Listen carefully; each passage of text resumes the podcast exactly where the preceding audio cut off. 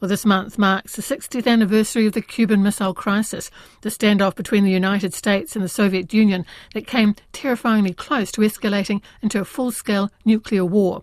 Glendowie novelist Stephen Johnson takes us behind the Iron Curtain into East Germany at that time. In Peace Stick, two schoolgirls search for a good luck charm after being told World War III was imminent. Stephen's based the story in large part on the experiences of a former East German citizen he met who made a home for herself in Tamaki Makaurau in the 1980s. Robin Jackery reads from Peace Stick from near the start, where his protagonist, Ingrid, has returned to Germany for a reunion with her old friends. I have tried to forget those visits, said Petra. We were so young to be subjected to that evil. The men reached for their wine glasses. I could not erase the memories, said Ingrid. The ovens, the inhumane conditions, the hair and teeth the Nazis collected from their victims. Those sights, and, and the shame, Erfurt's shame for building the crematoria. The guilt stayed with me all the way to New Zealand. I found peace in Auckland, but the nightmares of Buchenwald and World War II were fresh in my mind when Herr Schumann walked into the class that day after our visit. It was the longest week of my life, and Sylvie shared much of that anxiety. Ingrid looked at the grim faces around the table and was annoyed with herself. Reunions were meant to be fun, chatty, focused on the good times. She had dampened spirits by dredging up dark days. Cuba had been a shock awakening to the realities of the world. Had Western children endured the same trauma during that worrying week in October? Did they sit in school? Did they sit in school in America, England, France, India, Japan, New Zealand? ears open for the shriek of the missiles. Did they lie exhausted in their beds at night, wondering if they would awaken in the morning? Or did they have their own childish rituals, like Ingrid and Sylvie, to give them hope of living another day? A chance to become adults, to bear their own children who would grow up to end the threat of nuclear destruction. Ingrid thought of their solution to the madness engulfing the world. Stephen, first of all, I've got to know more about this encounter with the inspiration for Ingrid, uh, your main character in Peace Stick. How did you meet? The woman is named Ulrika. She was Ulrika Fischer, grew up in Erfurt, East Germany, came to New Zealand in 1989, and she's a close friend of my sister in law. And I dropped in on a coffee morning one day. And, uh, you know, just out of curiosity, I asked her, well, what was life like behind the Iron Curtain? You know, I had the Western perception that it was grim, austere, tough. And she said, No, I had a wonderful childhood. It was a fabulous time. And said the only occasion I had any fear or anything was during the Cuban Missile Crisis. You know, my ears pricked up at that. And she said, Our teacher walked into the classroom and said, World War III is about to start. And literally, you know, sort of it unfolded from there. So, uh, you know, questions just flowed and flowed. And now came the story about her creating a symbol of hope, a, a lucky charm, or a Glücksbringer, I think they call it in German, and hiding it in the school wall and saying, well, if it's there the next day, we may survive another day. You know, two young schoolgirls just creating something to give them hope for the next day. Very innocent, naive, whatever, but it's just such a fascinating story that, uh, in fact, my sister in law turned to me at the same time and said, it was a peace stick. And literally the idea just stuck in my head and i thought yes I, I, need to i need to tell this story. For ulrika then what was it like when you started to talk to her with a novel in mind it took a bit of time to um, sit down with Ulrika. Uh, many cafes around Glendowie and Glen Innes and Auckland, just sharing the story. Each time, more and more revelations came out. I said, "Well, how did you know about Cuba?" She said, "Oh, there were Cuban teachers at the holiday camp that my mother went to you know, just before that crisis happened. And uh, even today, 60 years later, she mentions the name Pedro and her heart has a flutter. she had a, a, schoolgirl crush and infatuation on Pedro because he was a training school teacher and that's how she knew about them. And so many other things came out about life, the Stasi, and particularly post war guilt um, amongst the young. Ulrika carried that guilt to New Zealand in 1989. It was only when she came here at the other side of the world that she was able to sort of free herself from that sort of oppression that many of her um, generation felt and still feel today. Well, we get a sense of that, Stephen, with the first chapter of the book, where you have Ingrid returning to Germany from New Zealand for a reunion with her friends. And of course, inevitably, they're talking about the time of the Cuban Missile Crisis.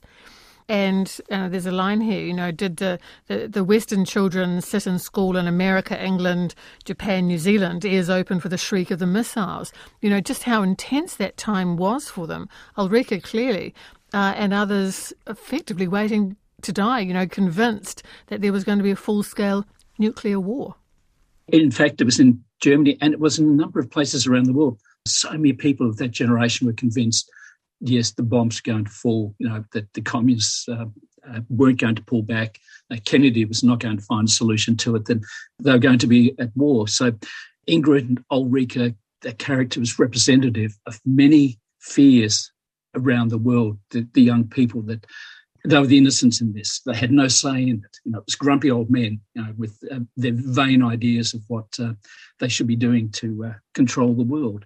So that's why, literally at the start of the book, I say this is dedicated to the kinder of the world who suffer for the political folly of, of older men.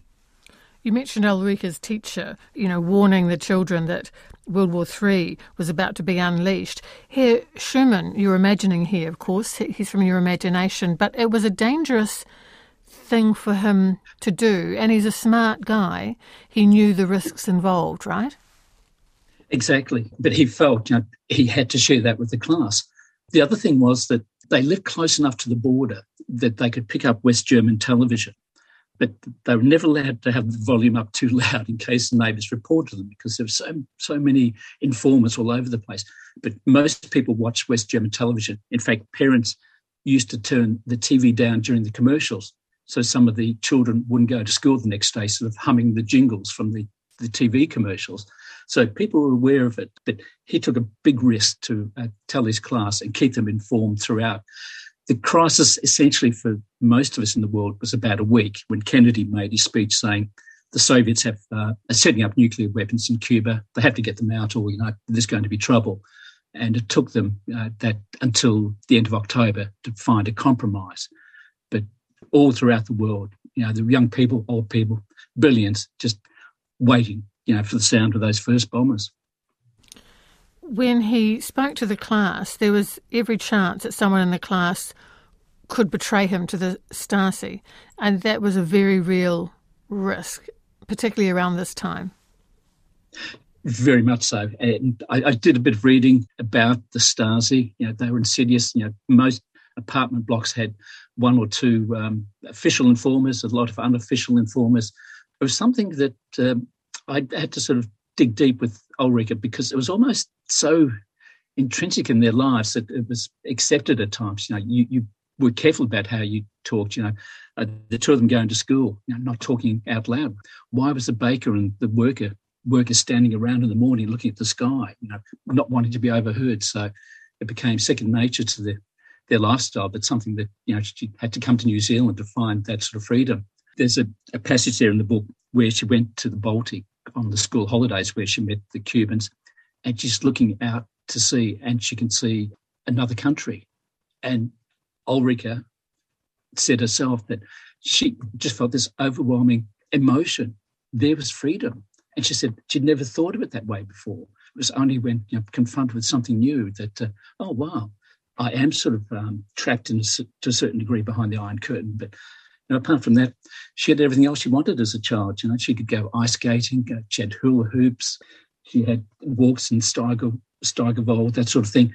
So it was confronting for her all the time, just making her realize, well, okay, this is a society that the Stasi had to be looked out for, but you could exist and still have, you know, a reasonable life as long as you conformed and didn't put your head above the parapet.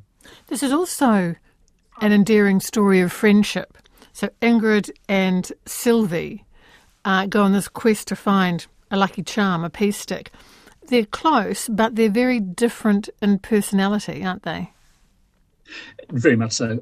And I suppose there's a bit of author license and dramatic license in those because um, the original two schoolgirls have sort of been apart for many, many years. So I, I did let my imagination run with Sylvie that she could be you know, an alternative viewpoint from what um, Ingrid was feeling because um, we go from the present day 2016 and go back in time to 1962 and Ingrid wakes up to a nightmare of her visit to Buchenwald concentration camp.